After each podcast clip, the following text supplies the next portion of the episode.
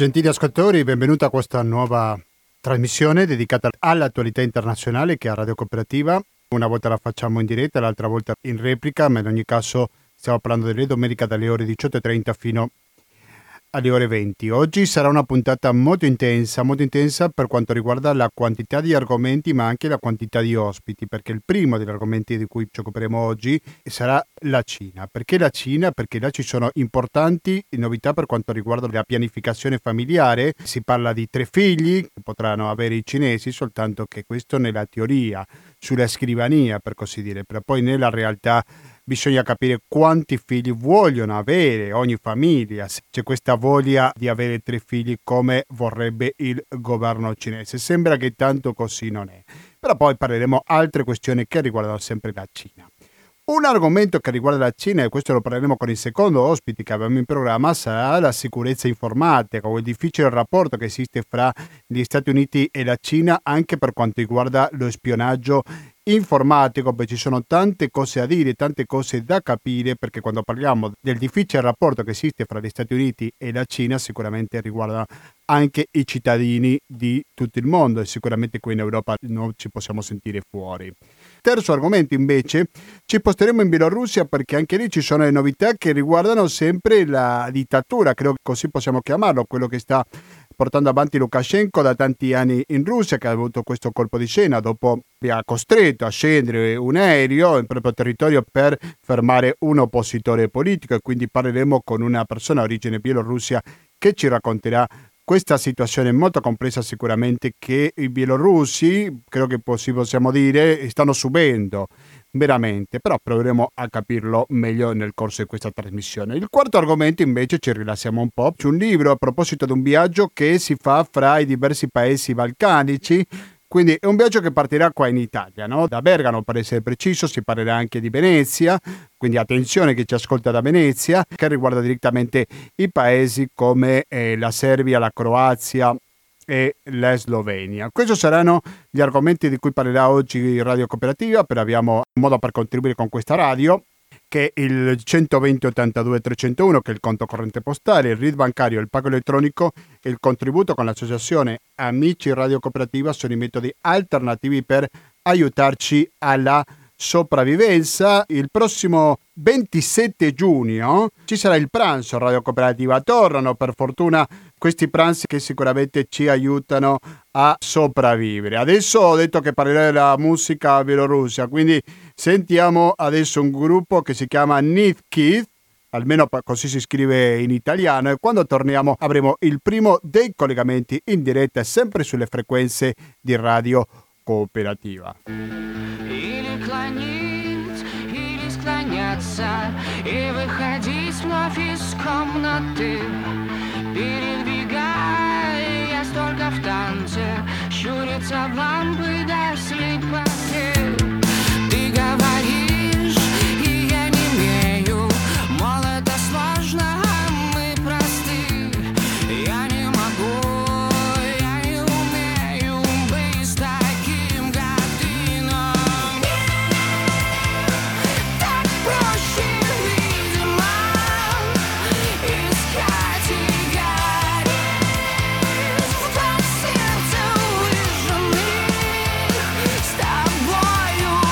e 44 minuti. Da questo preciso istante, cari ascoltatori, torniamo con questa diretta di Radio Cooperativa 92.7 per l'FM, per il Veneto in genere, www.radiocooperativa.org per ascoltarci in streaming dovunque vi troviate. Ecco, una delle notizie sicuramente che ha avuto delle ripercussioni anche a livello internazionale, direi perché questo sicuramente marca un cambiamento nella politica della seconda economia mondiale, mi sto riferendo alla possibilità di avere tre figli, più che una possibilità probabilmente è una richiesta perché c'è un interesse anche demografico, un interesse sicuramente economico, così lo descrive Gabriele Battaglia l'edizione ieri del Fatto Quotidiano e adesso per avere qualche dettaglio in più è che siamo collegati con lui. Gabriele Battaglia, buonasera e bentornato a Radio Cooperativa. Buonasera, buonasera Gustavo, Grazie. buonasera a tutti gli ascoltatori. Grazie mille per la tua disponibilità. Gabriele Battaglia è giornalista della radio televisione svizzera. Innanzitutto vorrei chiederti come possiamo leggere questa decisione da parte del governo cinese, Gabriele? Ma sì, hai detto bene, più che essere un, il permesso di fare tre figli è quasi una richiesta del governo cinese di fare tre figli alla propria popolazione. L'antefatto diciamo, di lungo periodo è stata la politica di controllo delle nascite che è iniziata alla fine degli anni 70 che eh, ai tempi si diceva che per lanciare il grande boom della Cina eh, avrebbe dovuto ridurre le bocche da sfamare, si, si stima che ne erano stati circa 400 milioni cinesi nati in meno rispetto a quelli che sarebbero stati, questo ha reso possibile in qualche modo eh, diciamo, di avviare no? la grande crescita economica della Cina, seppur con un grande esercito industriale di riserva, seppur con una grande manodopera giovane a basso costo, però insomma con meno bocche da sfamare in una situazione di sostanziale eh, povertà generalizzata. E questo è stato il primo eh, antefatto di lungo periodo che eh, ha fatto sì che appunto nei decenni eh, la popolazione cinese nella stragrande maggioranza, tranne alcune eccezioni consentite alle minoranze etniche e alle campagne, eh, abbia potuto fare solamente un figlio per coppia. Eh, c'è proprio la generazione dei figli unici. Eh, che ha fatto sì che oggi ci troviamo in questa situazione di eh, calo demografico. Una donna cinese oggi eh, fa in media 1,3 figli, che è eh, più o meno quello che fa una donna italiana, siamo sull'1,29 in Italia. Quindi il Giappone, se noi parliamo di una crisi eh, delle nascite in Italia, voi pensate che, le, e del Giappone poi, che è il paese ancora più in crisi rispetto all'Italia, pensate che la Cina più o meno in questo momento è lì. E quindi si troverà in prospettiva con una grande popolazione anziana cui i giovani in numero minore dovranno, eh, dovranno pensarci eh, con il loro lavoro con, eh, per pagare le pensioni di questi anziani. Dopodiché il secondo antefatto, quello di eh, breve periodo, è stato il grande censimento. Ogni tot anni la Cina fa un grande censimento, eh, questo era iniziato nell'autunno scorso, i dati dovevano uscire ad aprile e invece sono usciti a maggio. Molti dicono che appunto il ritardo è stato dovuto proprio eh, al fatto che hanno dovuto decidere come comunicare questi dati che se di fatto eh, dicono che la Cina comunque resta il paese più popoloso eh, del mondo, 1 miliardo e 412 milioni di abitanti, però il tasso di crescita della popolazione nell'ultimo decennio è stato il minore eh, da 70 anni a questa parte. Sì, certamente. E quindi siamo... Sì, prego, prego. No, e quindi siamo di fronte a, proprio all'inizio, nei prossimi anni, eh, stimato l'inizio del del declino demografico. A questo punto ci si chiede, è reversibile questo declino? Non è reversibile? Da qui a cinque anni ci saranno 300 milioni di anziani, eh, da, quindi popolazione non attiva. Chi penserà alle loro pensioni? E da qui la misura che alza il limite eh, per ogni coppia a tre figli e non più a due, come era già stato alzato nel 2016. Va detto infine che nel 2016, quando alzarono il limite a due figli, non più a uno, eh, quello in vigore eh, dalla fine degli anni 70, eh, non ci fu un grandissimo successo. Cioè non si è alzato, prevedevano che ci sarebbe stato un innalzamento del tasso di natalità immediato e invece no. Perché? Perché nel frattempo la società cinese è cambiata. È cambiata la società cinese ma anche l'economia se vogliamo, no? perché stavo vedendo alcuni dati che i prezzi del costo di vita in Cina sicuramente è aumentato di parecchio negli ultimi anni. Anche questo influenza sulla decisione di avere o meno figli. È così questo? Assolutamente sì, assolutamente sì. Eh, quando si dice che la società cinese è cambiata, non è solamente che è cambiato il costume, per cui soprattutto eh, le giovani coppie, soprattutto le donne giovani eh, in molti casi, soprattutto le donne della eh, borghesia eh, urbana, in molti casi preferiscono la carriera personale, la realizzazione personale alla, eh, alla maternità. Ma eh, dietro ci sono delle ragioni anche materiali molto molto forti, cioè il fatto che oggi la Cina è una società che non ha ancora un welfare realizzato per cui eh, la scuola, per esempio, per i figli è un salazzo. Oggi avere eh, un figlio, doverlo mandare a scuola in una società ipercompetitiva in cui bisogna scegliere la scuola migliore perché dalla scuola migliore avrà tutta una trafila che lo porterà su fino all'università migliore e poi probabilmente il lavoro migliore, beh, è un salazzo per le famiglie, è assolutamente un salasso. E così come anche eh, la cura dei bambini, eh, quindi gli asili, ed è tutto a pagamento, è tutto eh, a pagamento in Cina. Ma comunque il governo pensa andare no, ai ripari di questa situazione, promette un welfare a futuro, almeno parziale. Il no? governo ha promesso, difatti quando il, l'ufficio politico del Comitato Centrale la settimana scorsa ha comunicato questa notizia che si possono avere tre figli, si è affrettato ad aggiungere immediatamente che questa, eh, questo eh, innalzamento del limite si accompagnerà a una serie di misure eh, che rendono possibile questa cosa. I cinesi adesso sono lì che aspettano di vedere in pratica quali saranno queste misure. Eh, chiaramente avranno a che fare con eh, la scuola, chiaramente avranno a che fare con i sussidi e gli incentivi alle famiglie eh, che avranno più figli e eh, beh, questi due aspetti almeno verranno coperti. Nel frattempo quello che cercano di fare, credo che la prima misura, che però non risolve il problema di fondo della bassa natalità, sarà quello di alzare l'età pension- eh, pensionabile, cioè oggi in media i cinesi vanno in pensione a 60 anni gli uomini e a 55 le donne eh, quello che faranno sarà di aumentare questo limite, così come è successo da noi, come è successo in Occidente, perché è proprio per evitare che un numero sempre più ridotto di giovani debba mantenere un numero sempre più eh, grande di pensionati. Stupisce un po' che, come lo scrivi tu nel tuo articolo ieri sul, sul Fatto Quotidiano, è perché non è stato previsto prima questa decisione, perché possiamo dire che questa situazione, qualsiasi cosa, fuorché sorpresiva, no? Sì, eh, qui ci sono tante, tante interpretazioni sul perché non sia stata prevista prima una, una riduzione eh, del tasso, cioè scusa, una politica che ripristinasse un alto tasso di natalità. Eh, probabilmente perché la Cina comunque è una macchina enorme, è un transatlantico che prima che di cambiare direzione ha bisogno che eh, che eh, tutta una serie di condizioni vengano a maturazione.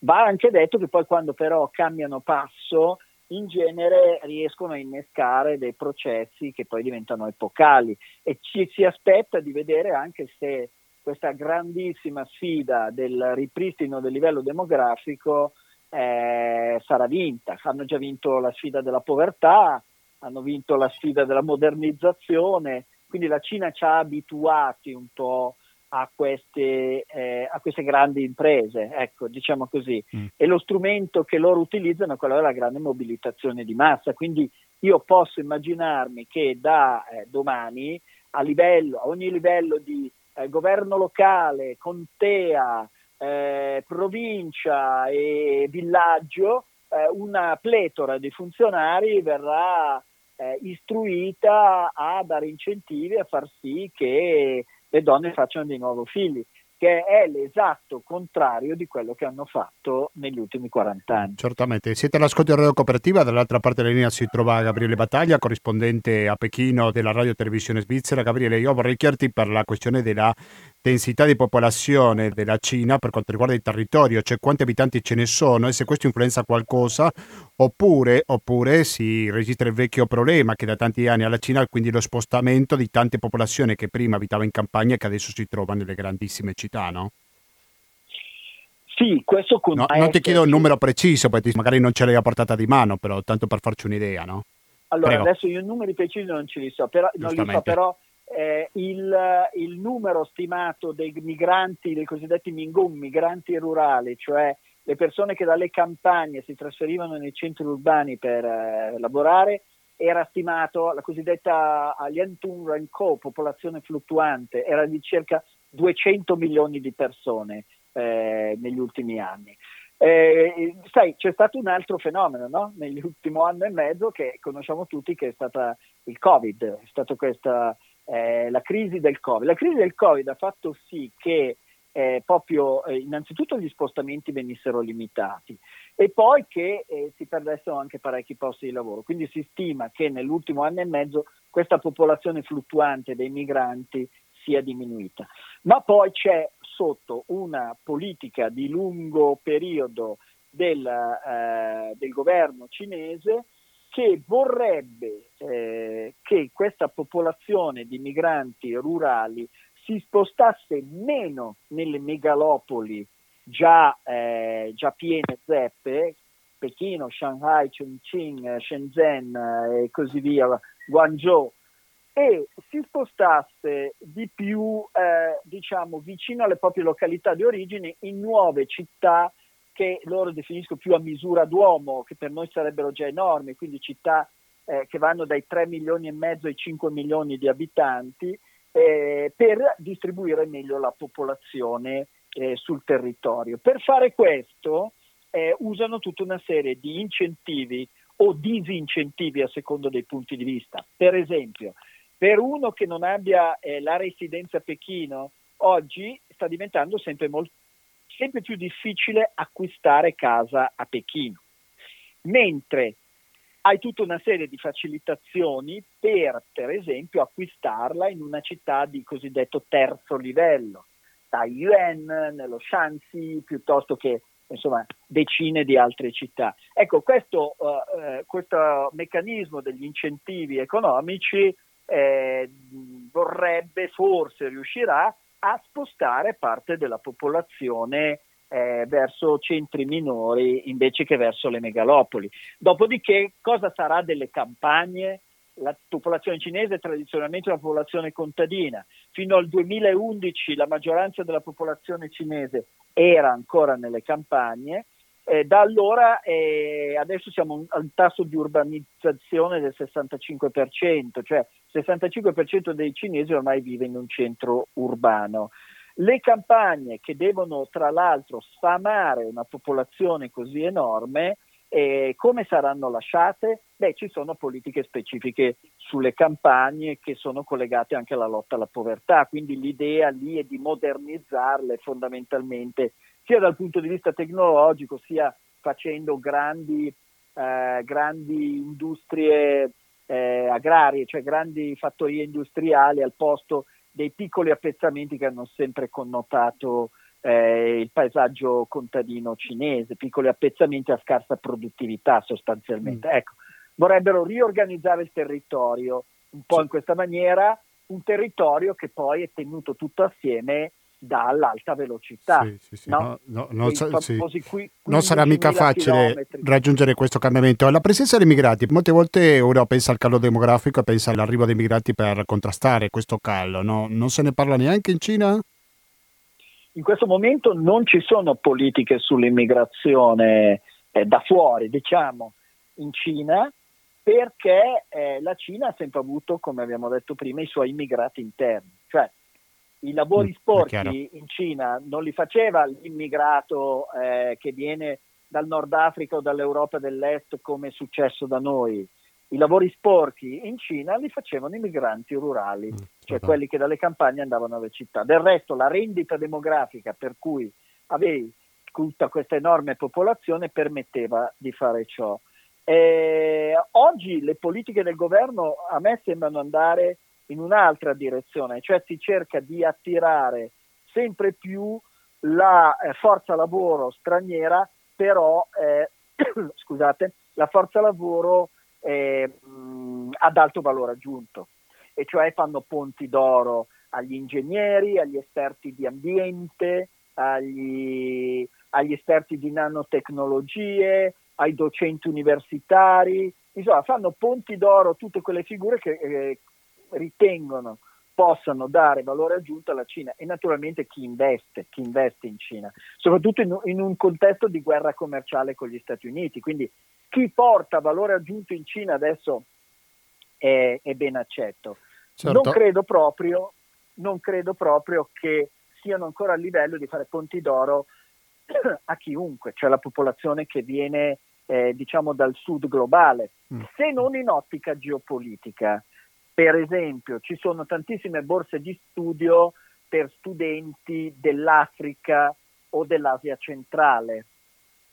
Questo perché? Per legami politici, per legami politici e per la costruzione anche di una eh, narrazione alla cinese in questi paesi. Cioè, voglio dire, ti faccio un esempio molto, molto pratico. Eh, io giocavo a pallone con eh, degli altri giornalisti ed erano quasi tutti anglosassoni, diciamo così. A un certo punto è arrivata proprio un'onda cioè, che si è unita a noi a giocare a pallone di eh, giovani, giovanissimi giornalisti o meglio studenti di giornalismo africani che erano a studiare giornalismo in Cina con borse di studio della, fornite dalle maggiori università cinesi.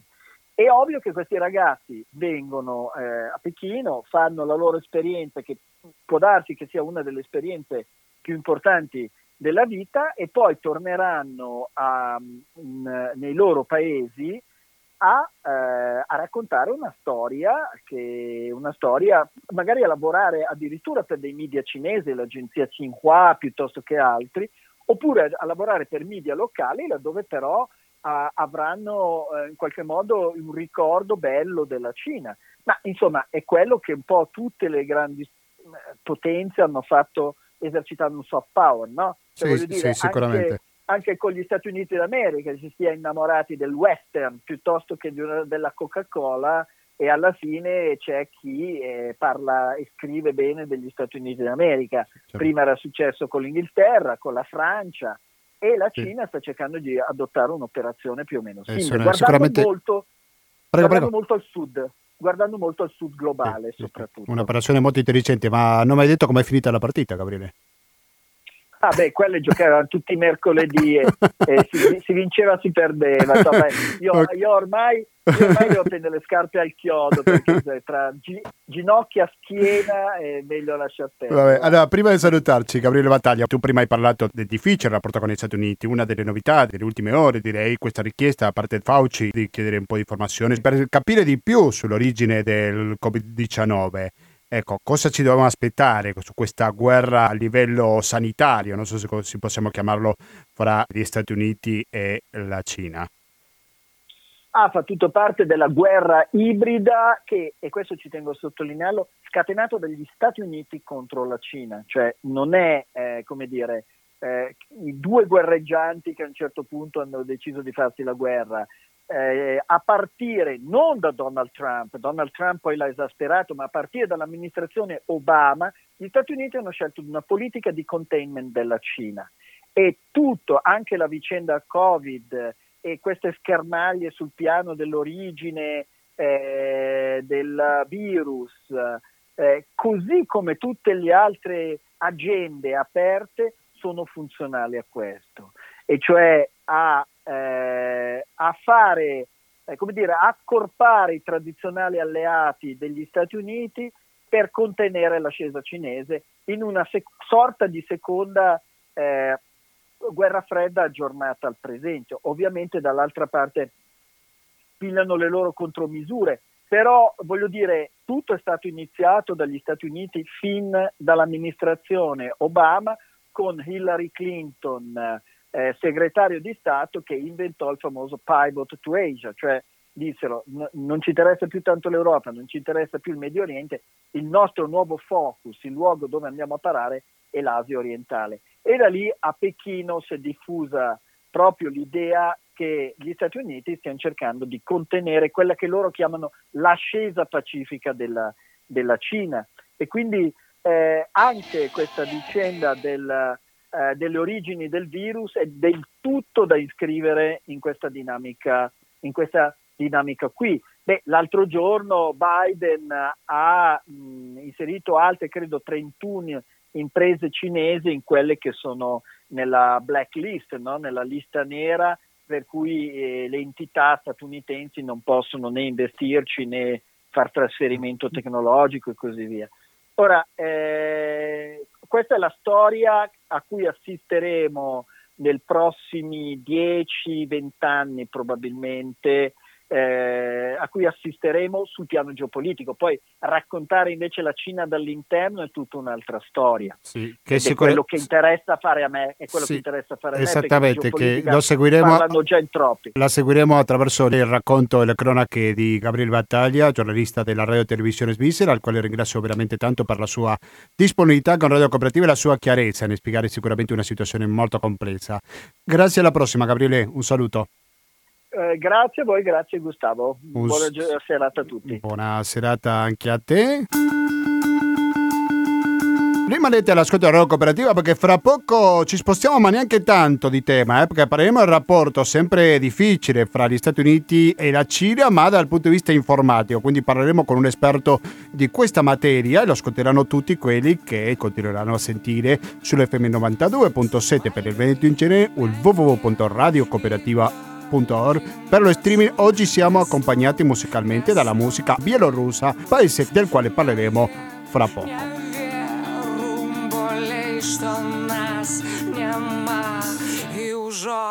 ніколи не спиніть мене подиху, небо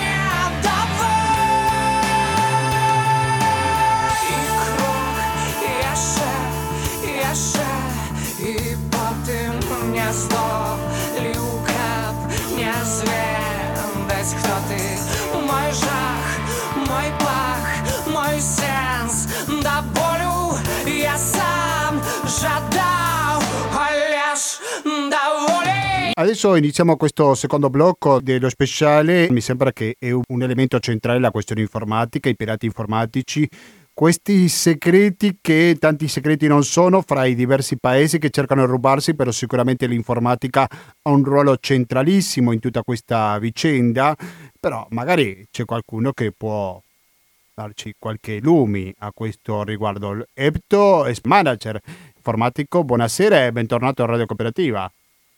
Buonasera. Grazie mille per la tua disponibilità. So che hai analizzato questo fenomeno del rapporto informatico, chiamiamolo così, fra gli Stati Uniti e la Cina. Cosa possiamo dire al riguardo, Epto? Beh, eh, è una storia che va avanti da un bel po'. Ci sono diversi blocchi di agenzie di spionaggio di vari paesi che ovviamente hanno i loro metodi.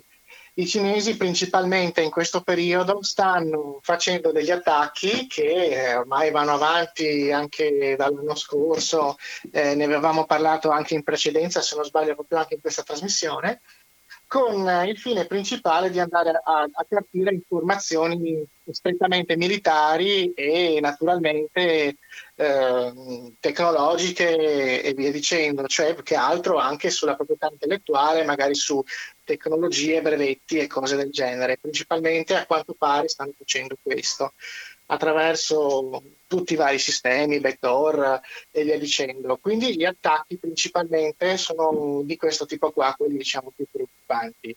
Tra cui anche backdoor di alcuni programmi più o meno noti che consentono di accedere per fortuna in un gruppo ristretto di aziende e punti interessanti, ma che però questi sono molto legati, come dicevo, sempre a informazioni diciamo importanti a livello tecnologico. Di quale minacce stiamo parlando? Quindi quanto è in gioco quando parliamo dell'informatica? Nel senso quanto riesce a bloccare un paese all'altro se riesce ad essere più abile in questo gioco dei pirati? Beh, diciamo che giocando ai pirati eh, si possono fare delle cose molto molto interessanti. Pensiamo che ad oggigiorno ogni elemento tecnologico, bene o male, è un computer e in futuro, col 5G, ma anche già oggi, sarà sempre tutto più connesso alla rete e quindi tipicamente raggiungibile e ogni cosa che diventa elettronica, tecnologica, barra informatica, se non è implementata bene o, se magari è implementata con le backdoor cinesi, può essere utilizzata per i più disparati scopi, non solo anche dai cinesi ma anche da malintenzionati. Faccio un esempio, eh, c'erano anche degli allarmi molto, rec- molto meno recenti diciamo, dell'anno scorso, era venuta fuori la notizia che sostanzialmente le, le, celle ZTE del 5G, cioè il nuovo sistema di trasmissione che stanno mettendo per la telefonia, che andrà a sostituire praticamente tutte le reti nel futuro,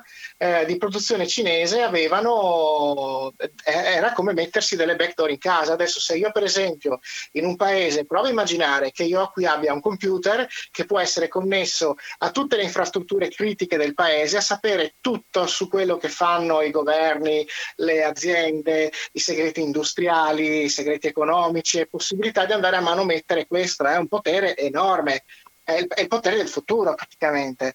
Certamente. Per non parlare poi anche dei singoli cittadini, se vogliamo poi andare a ufficiare sulle singole persone XY e varie, magari in caso di dittature o roba del genere, eh, pu- puoi combinarne di ogni colore, insomma, in maniera molto semplice.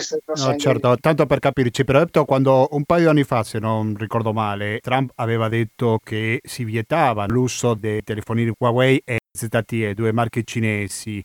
Eh, quanto credibile era Trump quando parlava che questo era un pericolo per gli Stati Uniti usare questi terminali?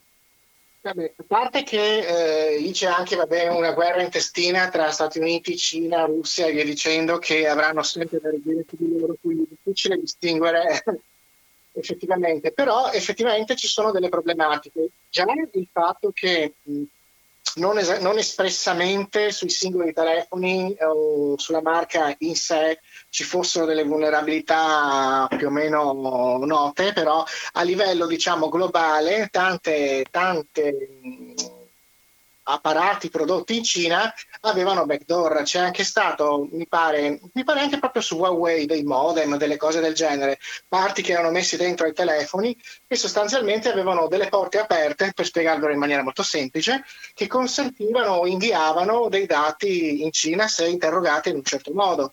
Anche per esempio eh, telecamere di videosorveglianza interne che tu installi a, magari a casa tua per farti il tuo antifurto, finché le tieni in rete locale va tutto bene, poi a un certo momento connetti la tua rete locale ad internet, vai a mettere a banco per vedere cosa passa e scopri che le telecamere da sole comunicano in Cina e dici aspetta un attimo, ma dov'è che io gli ho detto di fare questa cosa? Eh, è un bel problema.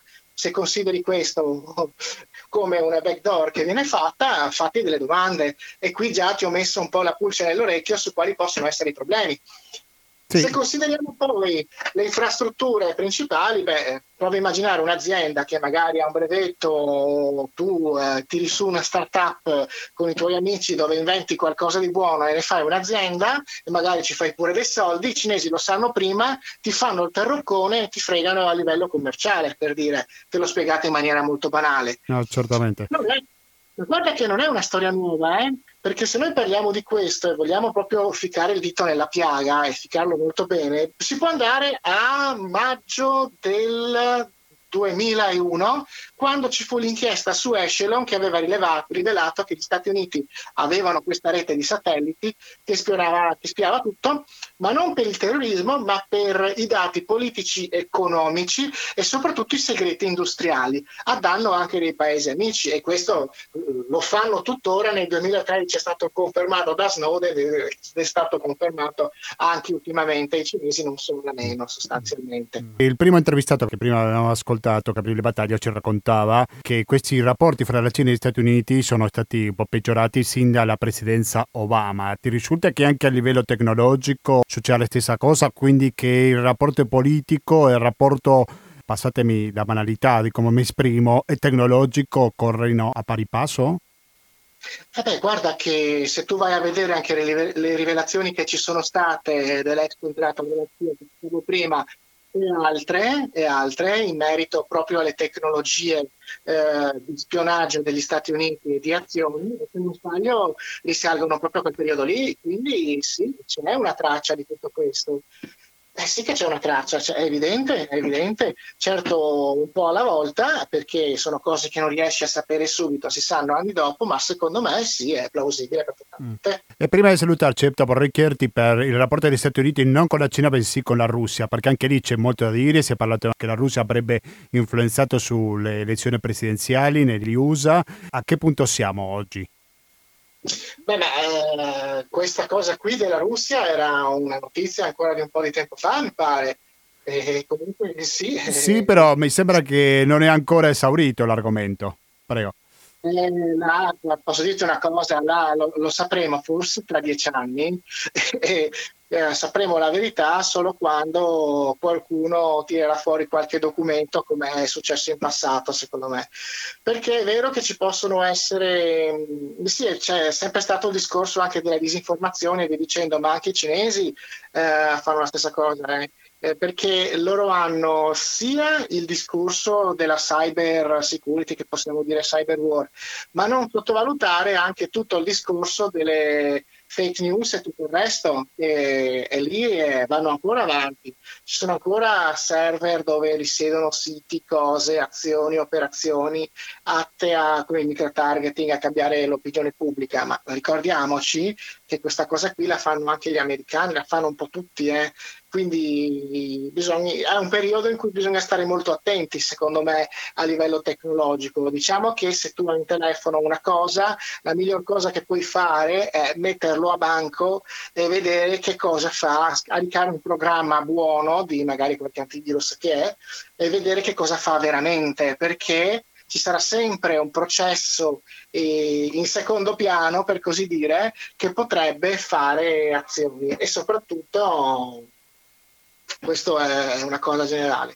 Riguardo poi alle eh, fake news, lì è facile, basta scoprire com'è, ma eh, quando arrivano quelle fake news andare a vedere i server quali sono e capisci subito qual è l'andazzo e lo stanno ancora facendo. Mm, sì, ci sono, ci sono gruppi che fanno queste cose qua. Ma non è una novità neanche questo, basta tornare ai tempi di Cambridge Analytica, che oggi si chiama Everdata, e che era nient'altro che un pezzettino di una multinazionale chiamata SCL Group, che fa manipolazione dell'opinione pubblica. Sì, sì, questo mi ricordo che è stato un grande scandalo quando si è saputo di questo caso. Sì, eh, ti... scandalo. C'è stata Cambridge Analytica, ma nessuno parlava di SCL Group. Poi c'era la giornalista che parlava di eh, fare salve sono la segretaria che ne so dell'Ostrogozia paese che non esiste e voglio i servizi di Cambridge Analytica e questi qua cominciavano a dirgli ma potremmo organizzare qualcosa con le export uh, per ledere l'immagine di Tizio e Caio gli stava proponendo servizi di SCL Group per ah. dirti. Eh sì, eh sì. molto interessante. grazie mille Epto rimaniamo in contatto per un'altra occasione per continuare a sviluppare questo argomento sì, sì, sì, sì, ci vorrebbe più tempo perché io col discorso di parlare di, in fretta rischio di, di, di, saltare di palla in frasca e non riuscire a fare una buona sintesi. Ti avevo capito parecchio, eh? quindi se ti ho capito io ti hanno capito tutti, come dico sempre in questi casi. Grazie alla prossima, Epto, un saluto. Va bene. Ciao, prosegue. La musica che stiamo sentendo è quella di Niski, che viene dalla Bielorussia e sulla Bielorussia parleremo fra pochissimo, quindi rimanete all'ascolto di Radio Cooperativa.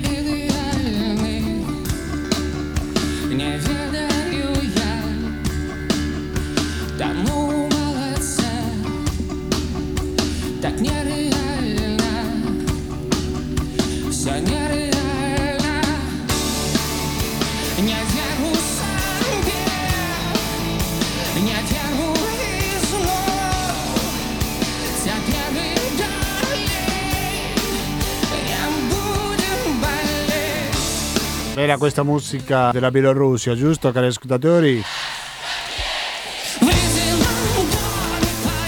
Anche se è un po' occidentale, no? mica una musica separata, almeno da questo gruppo che ci accompagna oggi.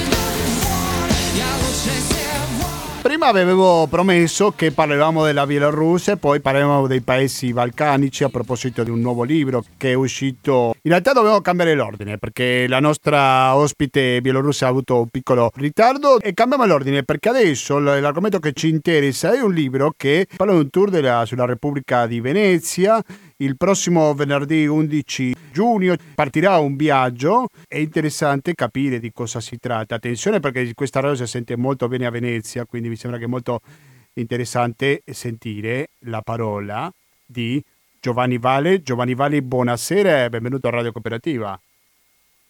Buonasera a te agli ascoltatori. Grazie mille Giovanni Vale, corrispondente di Osservatorio Balcani, che ha scritto questo libro che riguarda sempre la Repubblica di Venezia, ma anche degli stati scomparsi.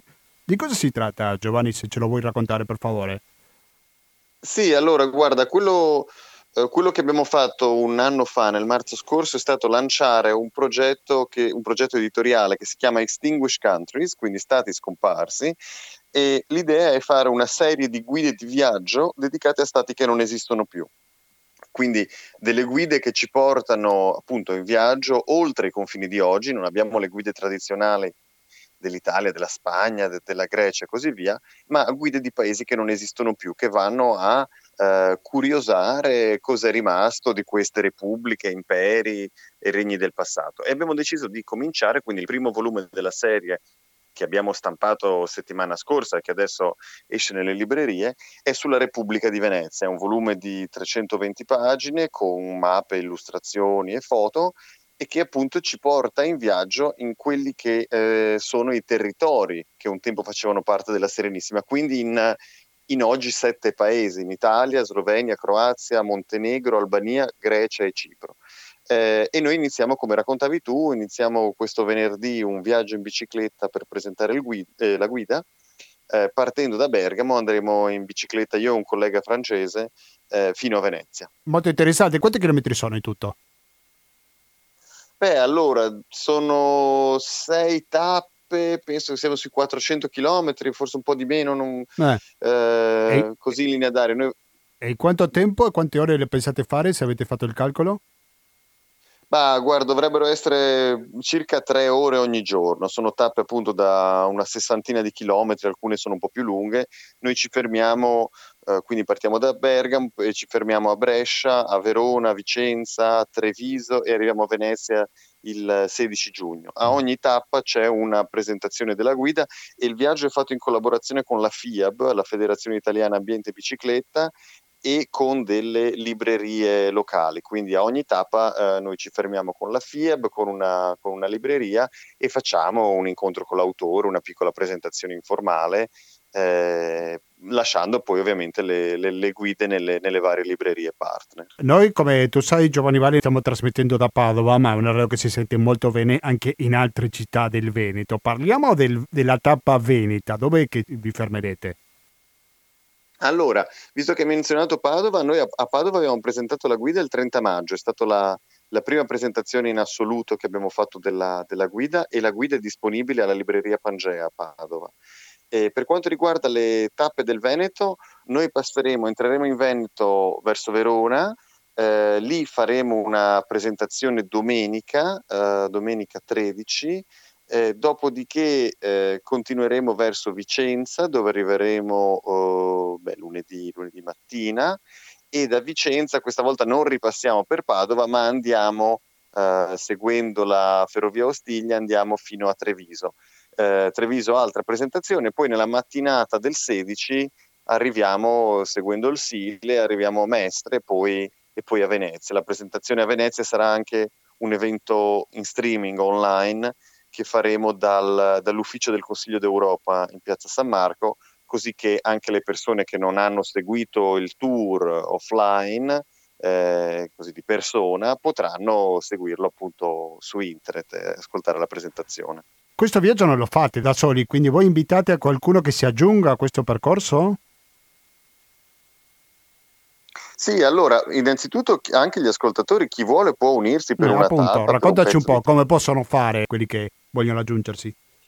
Allora, ehm, come possono fare? Possono, eh, ci sono diversi mezzi. Chi, chi, ha Facebook può cercare Extinguish Countries, no? quindi il, il, il progetto, e eh, su Facebook abbiamo creato un evento per ogni, eh, per ogni tappa, oppure cercando la FIAB di Verona, di Vicenza, eh, di Mestre di Treviso possono venire appunto all'evento che è stato creato in collaborazione con loro.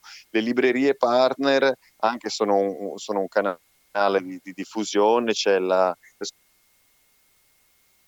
Gulliver a Verona, l'Attraverso, se non sbaglio, Vicenza. Eh, e un altro, un altro, modo è quello di andare sul sito del progetto che è statiscomparsi.it e lì a breve, eh, oggi e domani, metteremo anche lì tutto, lo, tutto il programma.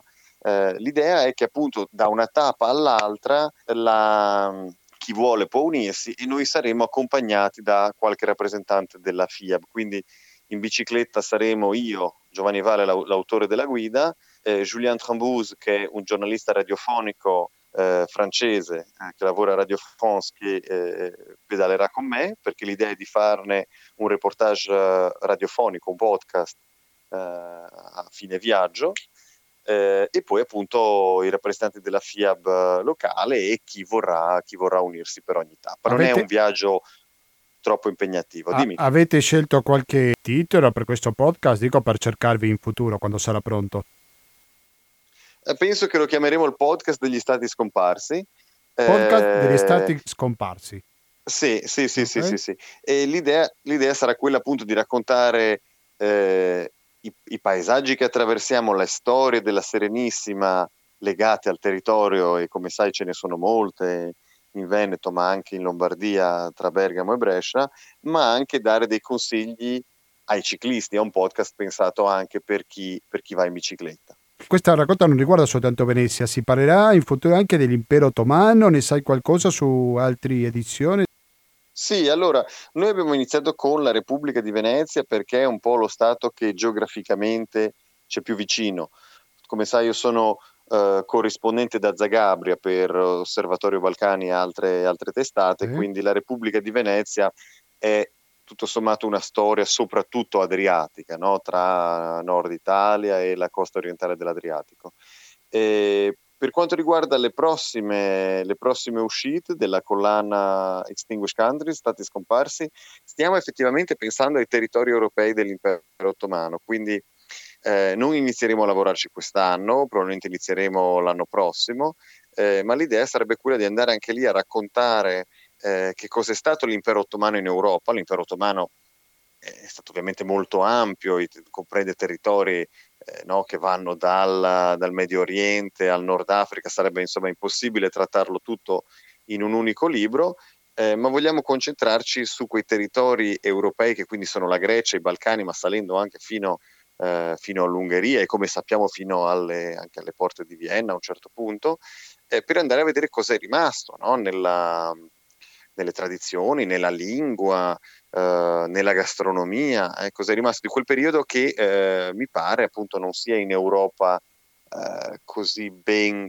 percepito. Ecco. È lo stesso discorso che abbiamo fatto uh, per la Repubblica di Venezia. Noi siamo andati in questi sette paesi fino a Cipro a vedere cosa è rimasto appunto dal punto di vista uh, del dialetto, della gastronomia, delle tradizioni locali e abbiamo scoperto un sacco di, di cose interessanti e sorprendenti eh, che appunto se, se, gli ascoltatori vorranno unirsi a una delle tappe del viaggio in bici, ascoltare una presentazione, insomma, eh, potranno, sveleremo, sveleremo diversi aneddoti legati alla guida. Eh, sicuramente sarà molto interessante. Chiariamo una cosa subito, che voi siete giornalisti, non siete storici, quindi non le state rubando il lavoro a nessuno, diciamo, però eh, no. avete intervistato tanti storici. Giusto? Assolutamente, assolutamente. Io appunto sono, sono un giornalista, quindi per fare questa guida Uh, penso di aver intervistato più di 500 persone, ho smesso di contarli, a un certo punto avevo un foglio Excel. Sì, sì, sì, guarda, sono due anni di lavoro circa e um, ho intervistato naturalmente degli storici, degli storici dell'arte, ma anche dei linguisti, dei cuochi, eh, degli antropologi. Insomma, in, nella, nella, guida si trovano tantissime, tantissime persone citate eh, che, che, raccontano sì, storie che magari eh, a qualcuno che si intende di Repubblica di Venezia sono note, altre sono un po' più eh, così eh, originali. Faccio un esempio. Eh, a Nicosia, ad esempio, Nicosia è eh, la capitale di Cipro, come sappiamo è spesso detta l'ultima capitale divisa d'Europa, no? perché eh, l'isola di Cipro è divisa no? tra Cipro Nord e la Repubblica di Cipro che fa parte dell'Unione Europea e anche la capitale è divisa in due.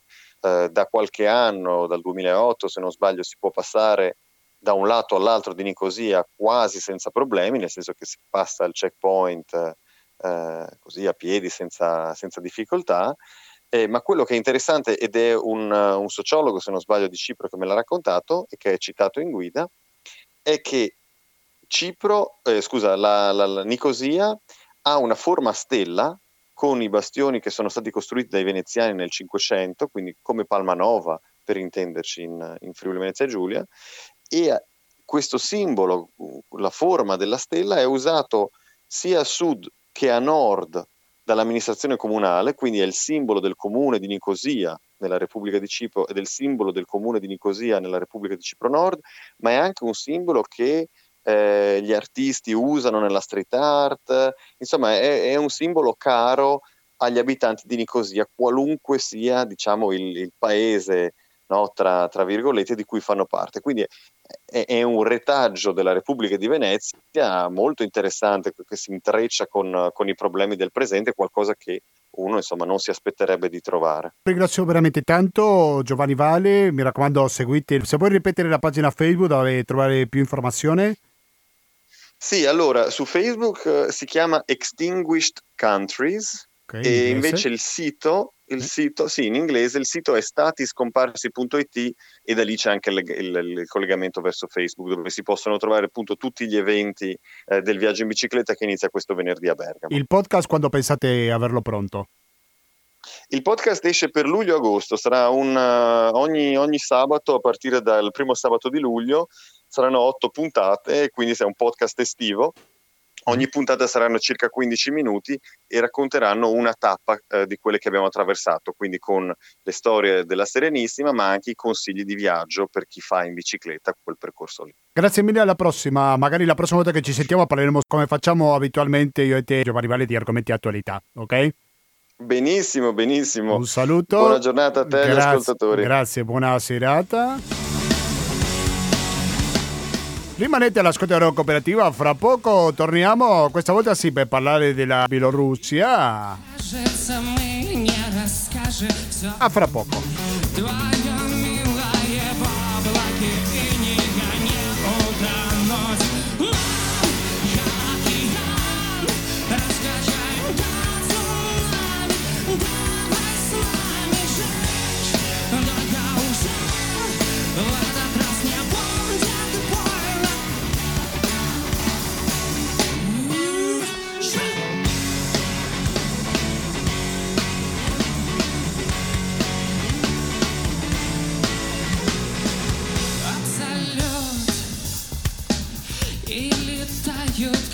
кометы Мы вышли на свет и теперь нам поют Все циклоны в порядке Не бойся, я рядом и я не уйду Gentili ascoltatori, continuiamo con questa edizione dello speciale Gustavo Claros che si dedica all'attualità internazionale che andiamo avanti, lo ricordo, ogni domenica dalle ore 18.30 fino alle ore 20. Una volta lo facciamo in diretta oggi 6 giugno 2021, l'altra volta, in questo caso il 13 giugno, lo facciamo in replica e come anticipavo sin dall'inizio di questa trasmissione, l'altro tema che ci occupa sicuramente è la Bielorussia perché lì ci sono importanti novità per quanto riguarda l'atteggiamento di Lukashenko, del suo presidente, che tanto rispettoso delle norme democratiche sicuramente non è. Abbiamo visto questo colpo di scena dopo che un oppositore politico è stato fermato mentre viaggiava in un aereo, una cosa che non si era mai vista, almeno secondo le mie conoscenze. Per parlare su questo è che in questo momento siamo in contatto con Ekaterina Zuzuk. Ekaterina Zuzuk, buonasera e benvenuta a Radio Cooperativa. Buonasera, grazie di questo invito. No, grazie a te per accettarlo. Ekaterina Zuzuk è portavoce dell'Associazione Bielorussi in Italia su Polka. Ekaterina, come si sta vivendo qua dall'Italia questo atteggiamento, così possiamo chiamarle, credo io, dittatoriale da parte di Lukashenko? un grande senso di impotenza. Noi cerchiamo di fare quello che possiamo, ma siamo lontani perciò eh, siamo concentrati sull'opinione pubblica italiana e cerchiamo di informare e insensibilizzare la società italiana su quanto sta succedendo in Bielorussia. Con quale esito? Ma penso che mm, a poco a poco ehm, riusciamo comunque a far passare l'informazione, riusciamo a eh, fare entrare le notizie bielorusse nel, nello spazio informativo italiano. Sì, sì. Eh, abbiamo nostre, i nostri social sui quali pubblichiamo quotidianamente le notizie della Bielorussia. Quindi speriamo che i nostri input servano a qualcosa. E Caterina Ciusio, parliamo un po' della situazione in particolare del tuo paese. È una dimostrazione di debolezza da parte del governo Lukashenko questo colpo di scena, non so se così possiamo chiamarlo, di questo di fermare un oppositore politico, poi certo, quelle che molti chiamano una messa in scena dell'oppositore che piange, però non tanto credibile è perché l'ho fatto sicuramente sotto pressione, non è un video in cui uno si esprime liberamente. Qual è la situazione attualmente, Caterina? Beh, eh, in Bielorussia la gente vive in paura costante di essere e si aspetta di essere arrestata da un momento all'altro. Per quanto riguarda il video che hai menzionato, Raman Protasevich è eh, il nemico personale di Lukashenko per la sua attività giornalistica più che altro, perché fino a settembre o ottobre del 2020 è stato co-redattore della testata indipendente Niechta, Niechta Ehm, io non ho guardato questa intervista perché so qual è il suo valore. Bisogna ricordarsi che la fidanzata di Raman è nelle mani delle, del, del regime dittatoriale bielorusso, perciò si fa molto presto ricattare una persona uh, che è in ostaggio quando uh, c'è anche la tua fidanzata che è in mano alla stessa banda di delinquenti.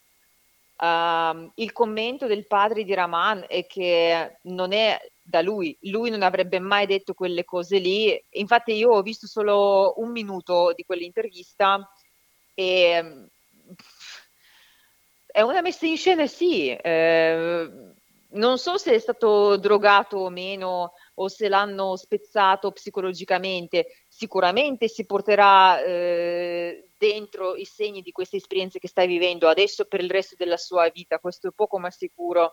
Um, mi dispiace veramente tanto per lui perché deve essere una cosa davvero atroce perché sei costretto a dire davanti alla te- telecamera le cose che non avresti mai detto altrimenti, le dici perché eh, non vuoi fare del male alla ragazza che non c'entra niente nella tua attività pali- politica e mh, mm, nel passato un oppositore eh, è stato, si è rovinato la reputazione per sempre e per molto meno, anche se in realtà eh, il sistema usato dalle autorità bielorusse era lo stesso, ricatto e violenza. Sì, Quindi, una, una cosa molto strana è che lui è uno dei principali oppositori politici a Lukashenko o Lukashenka, qual dir si voglia, e poi è diventato quasi un difensore. In questo video lo si vede quasi elogiare al dittatore, quindi un po' strano che cambi in pochi giorni così tanto, no?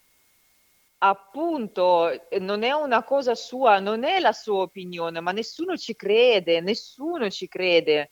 Amnesty International ha rilasciato un, un uh, statement, uh, un comunicato subito, penso mm, il giorno dopo, sì, il giorno dopo perché eh, la trasmissione è uscita la sera e ho visto il comunicato di Amnesty il giorno dopo. È chiaro che eh, le sue dichiarazioni, le, le dichiarazioni di Raman sono state storte con dei metodi di sicuro sicuramente violenti. Infatti c'è un'inquadratura, c'è un momento in cui lui copre il viso con le mani, si eh, alzano leggermente i polsini della sua camicia e si vedono i segni eh, sui polsi delle o delle manette o di corda, di una corda con la quale aveva, gli avevano legato le mani. Sì, un segno che era stato torturato. Sicuramente è stato picchiato perché uh, il giorno dopo o due giorni dopo il suo rocambolesco arresto ehm, è uscita fuori la notizia nel pomeriggio che eh, era stato trasportato d'urgenza in un ospedale e stava lottando per la vita. Siccome la notizia è stata subito pubblicata da tutte le testate indipendenti e ci, ci, ci aspettavamo una cosa così, cioè noi purtroppo non ci stupiremmo se Raman morisse, perché eh, il dittatore lo odia veramente tanto. È una cosa personale di Lukashenko, non è, non è una cosa di eh, opposizione o mh, punti di vista politici, cioè lo odia proprio personalmente. E quindi eh, siccome era uscita quel, questa notizia qua e qualche giorno prima era, mol- era, morto di tortura un altro prigioniero politico in carcere, eh, Vitold Dashurak, tutti si sono, mh, sono andati subito in incandescenza e quindi le autorità hanno eh, pensato bene a pubblicare subito dopo, la, la, la sera stessa, dello, dello, stesso giorno, un video di Raman che parlava, che diceva più o meno le stesse cose che abbiamo visto in questa intervista che è diventata famosa adesso ormai. Lui aveva il viso tumefatto e ehm, si vedeva che era stato truccato, cioè fondo, il fondotinta a tonnellate e comunque non sono riusciti a coprire bene i segni che gli avevano lasciato in faccia. Avevo una, um, un segno tipo dei graffi sul, sul fronte uh, e uh, un, un, livido sul collo. Uh, come se avessero provato a strangolarlo con con il manganello o con qualche oggetto di, questo, di questa forma qua. Ecco, quindi eh, sicuramente l'hanno torturato, questo è poco ma sicuro. Eh, le autorità bielorusse non, fanno, non si fanno nessun tipo di problema a usare la violenza contro chiunque, contro chiunque. Quindi povero Raman. E Caterina Zuzio, questo ultimo caso ha avuto anche una ripercussione internazionale, direi, tutto il mondo che parla di questo ragazzo. Quindi mi chiedo, non ci sarebbe un costo politico troppo alto da pagare dal governo di Lukashenko qualora le dovesse succedere qualcosa al ragazzo? Ma speriamo bene, speriamo bene che finalmente dopo questo atto di terrorismo di Stato il mondo democratico prenda dei provvedimenti opportuni. Il popolo bielorusso sta vivendo una repressione atroce da quasi un anno da quasi un anno e la protesta pacifica bielorussa non ha mai cambiato forma, non è mai diventata violenza, violenta. Perciò eh, i bielorussi hanno effettivamente bisogno che intervenga il resto del mondo, da sole non ce la fanno, da sole eh, rimane una strage degli innocenti. E eh, è strano da una parte che il regime dittatoriale abbia fatto un atto così grave, un dirottamento di Stato, ma dall'altra parte è comprensibile non ci sono delle risorse umane all'altezza. Eh, e eh, la mm, spiegazione della bomba, eh, non so se lo sai, eh, il governo aveva detto, ma sì, ci avevano scritto quelle di Hamas. Di Hamas che, che c'era un attentato e quindi eravamo sì, stati sì, costretti sì. a fermare l'aereo, sì. Esatto, ma questo, questa, questo, dettaglio qua, questa giustificazione inverosimile conferma quello che ho appena detto, cioè la carenza di, eh, di personale competente, perché la persona che ha inventato questa giustificazione non sapeva nemmeno che eh, in Palestina la situazione si stava già, non si sparava più da qualche giorno, che avevano fatto gli accordi, insomma, non, non, c'era più bisogno di fare le cose di questo tipo, tant'è che Hamas, eh, che a, per quanto ne so io non lascia quasi mai delle dichiarazioni, ha rilasciato una dichiarazione dove ha ribadito che non c'entra niente con quel trattamento di Stato, mm. quindi brutta figura. Eh, fatta dal regime dittatoriale mm, sostanzialmente. Mm, Molti dicono che Lukashenko dipende assolutamente, è troppo dipendente oggigiorno dalle decisioni di Putin. Cosa possiamo è dire vero. riguardo? Sì, è vero. Eh, da una parte, secondo le informazioni che girano, io penso che Lukashenko abbia già venduto la Bielorussia alla Russia. Ci sono degli accordi mh, per l'integrazione tra i due stati che lui ha firmato ehm, ci sono alcuni documenti che mancano per rendere effettiva l'integrazione come lui l'ha discussa con Putin e nessuno sa come sarebbe eh, di preciso. Ehm, comunque si dice anche che alla Russia sta diventando sempre meno comodo avere lui come il capo dello Stato seppur autoproclamato, ma comunque detiene lui il potere. Quindi eh, se non fosse stato per la Russia, se la Russia non lo appoggiasse, il regime sarebbe caduto ancora in agosto. Ma proprio perché c'è dietro la Russia, purtroppo ehm, ancora è al potere. Ti faccio una domanda molto concreta, eh, Caterina. Cosa guadagna Putin e cosa perde con Lukashenko al potere? Guadagna la collaborazione, Lukashenko fa quello che conviene a Putin e a Putin conviene avere la Bielorussia come uno stato, non dico satellite, ma come una provincia della Russia, mm, perché la Bielorussia ha la posizione strategica, è la zona di buffer tra la Russia e la Polonia. E visto che in Polonia ci sono e anche in Lituania ci sono, sono i paesi della Nato, a Putin eh, fa comodo eh, muoversi verso l'ovest. Eh, quindi questa, questo è l'obiettivo di Putin e la spiegazione perché lui vuole tenere la Bielorussia. Perché Lukashenko non gli fa più comodo, ma perché semplicemente non è prevedibile. Perché può fare una cosa inaspettata da un momento all'altro, come questo dirottamento dello Stato lui non aveva calcolato bene le conseguenze di questa cosa qua, perché un conto è uccidere i bielorussi in patria, eh, far morire i prigionieri politici in carcere, è una cosa sì scandalosa, però il mondo, eh, il resto del mondo non si scandalizza più di tanto, diciamo.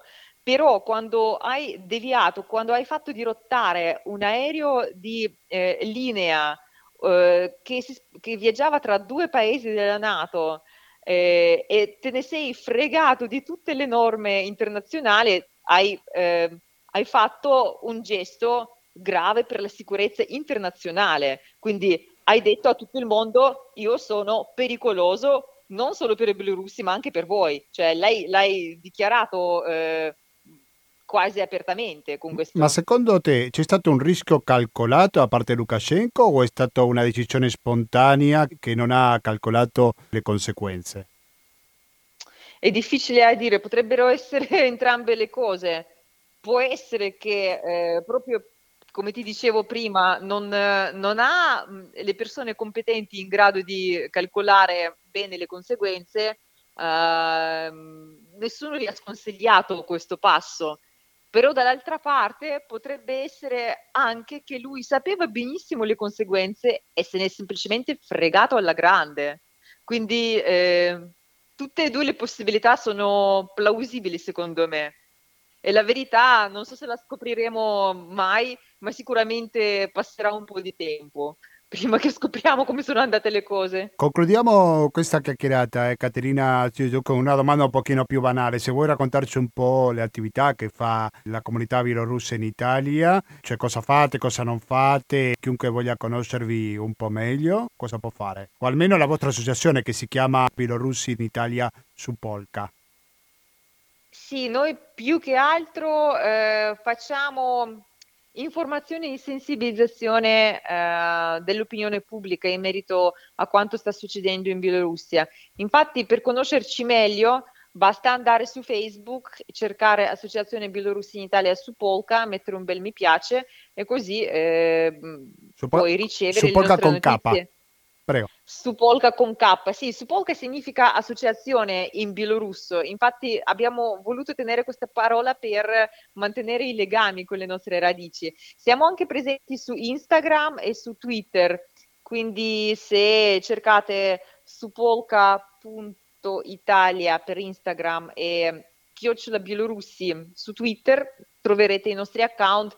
Eh, non sono identici tra di loro, però mh, mm, le notizie principali le riprendiamo su tutte e tre, ci coordiniamo in una chat, quindi eh, un unico blocco d'azione, diciamo. In più, ehm, noi manteniamo i contatti con eh, i politici italiani, con eh, i giornalisti proprio per eh, trasmettere le informazioni eh, che riteniamo importanti direttamente alle persone che potrebbero essere interessate. Mm, ecco. Quindi informazione, informazione e sensibilizzazione dell'opinione pubblica fatte in vari modi. Ecco, questo sì, è il nostro sì. obiettivo principale. Ma siccome l'informazione non sempre arriva in Bielorussia, siamo noi che dobbiamo andare a cercare l'informazione, quindi mi raccomando, dico agli ascoltatori, visitate questo sito che ci ha appena dato Ekaterina Siusuk, alla quale ringrazio veramente tanto per la sua chiarezza, per raccontarci il panorama del suo paese origine. Grazie, alla prossima Caterina.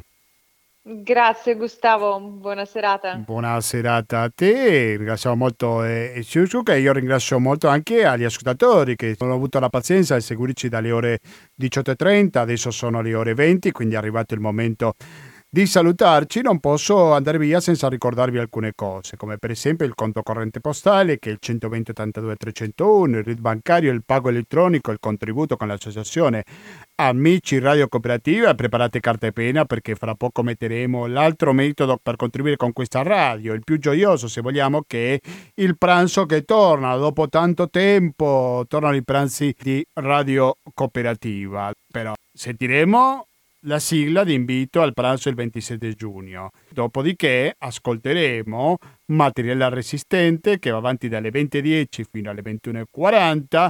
Se ci ascoltate in diretta il 6 giugno, dalle 21.50 ascolteremo pensieri e parole. Se invece ci ascoltate in replica il 13, alla stessa ora sentiremo Nessun Dorma. Quindi in ogni caso voi mi raccomando continuate all'ascolto del Radio Cooperativa. Noi quando ci risentiamo? Giovedì prossimo alle ore 19.10 con Latinoamericano per informazione, cultura e musica dell'America Latina, che in questo caso vi posso anticipare eccezionalmente di cosa parleremo, perché oggi, in queste ore, mentre stiamo parlando adesso, ci sono le elezioni in Perù e anche in Messico. Ho già accordato un collegamento in diretta con Lima, con la capitale peruviana, per parlare di queste importantissime elezioni nel paese andino fra Castiglio e Fujimori. Questi sono i cognomi dei due candidati al ballottaggio. Quindi basta, da Gustavo Claros non mi resta più che salutarvi. Grazie e alla prossima.